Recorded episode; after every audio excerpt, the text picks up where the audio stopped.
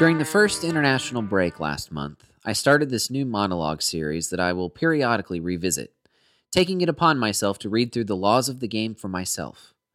With VAR controversy still raging like the coronavirus in national team dressing rooms, it's as important as ever that we know what the laws actually say. In my first episode, I set up the series and then reviewed the laws surrounding the pitch.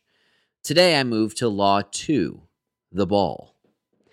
After my first episode, I got in touch with Andrew the ref. Longtime listeners will remember Andrew the ref, who's a friend and an actual referee working his way up the U.S. system.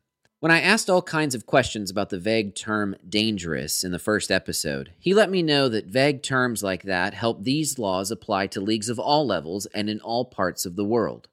He also warned me about something similar that I would see right away in Law 2. Quote, all balls must be made of suitable material. End quote. Glad I had that warning. Suitable material?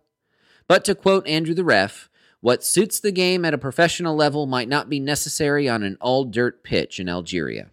IFAB being vague lets competitions decide, but still lets everyone play, quote, the same game, end quote. Makes sense.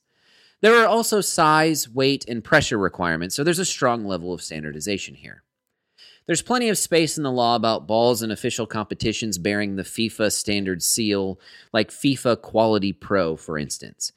The corruption jokes are so obvious here that I regret even giving this much space to the subject.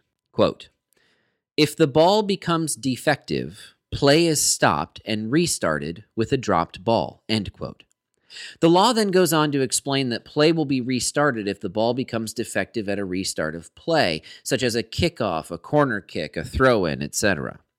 But then I see a clause that terrifies me because I can already picture this happening in what's left of the horror show that is 2020. Quote, if the ball becomes defective during a penalty kick, as it moves forward and before it touches a player, crossbar, or goalposts, the penalty kick is retaken. End quote. Tell me you can't see it. A controversial penalty is called.